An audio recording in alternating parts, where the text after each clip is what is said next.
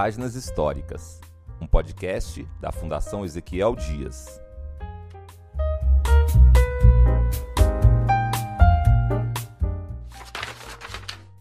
Nessa página histórica, você vai ouvir sobre a segunda década da Fundação Ezequiel Dias, que vai do ano de 1917 ao ano de 1927.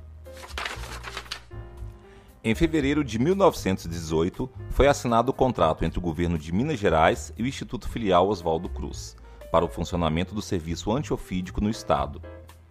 O posto antiofídico tinha duas funções.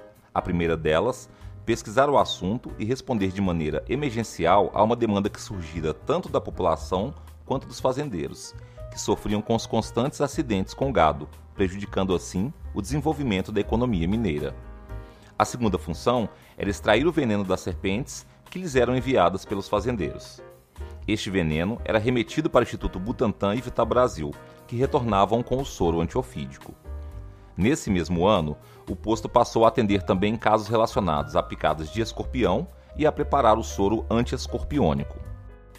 Em 1922, apesar da saúde debilitada e de ficar acamado por vários meses, Ezequiel Dias, mesmo de longe, continuava dirigindo a filial, com a mesma dedicação e organização com a qual a fundara. A doença o consumia aos poucos, e em 22 de outubro deste mesmo ano veio a falecer. A classe médica e científica viu-se privada de uma grande mente e de um grande mestre das ciências. Todos os jornais da época noticiaram sua morte e prestaram reverência.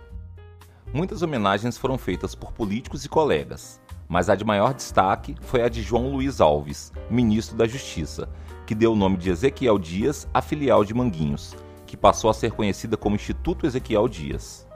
Essa era uma forma de reconhecer o trabalho desempenhado ao Instituto Filial e, ao mesmo tempo, consagrar-lhe definitivamente. A escolha do novo diretor não foi uma tarefa fácil, pois o nome indicado deveria se encaixar ao perfil e linha de pensamento do Instituto Manguinhos.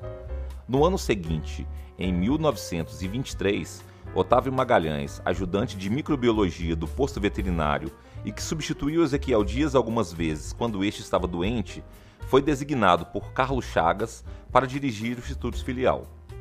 Entretanto, a dificuldade de aceitação por parte do ministro da Justiça, João Luiz Alves, atrasou a nomeação, Somente no governo do presidente Washington Luiz, em novembro de 1926, Otávio Magalhães foi nomeado para o cargo de diretor da filial mineira.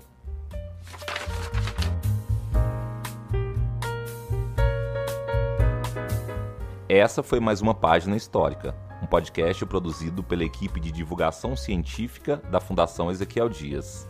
Até a próxima!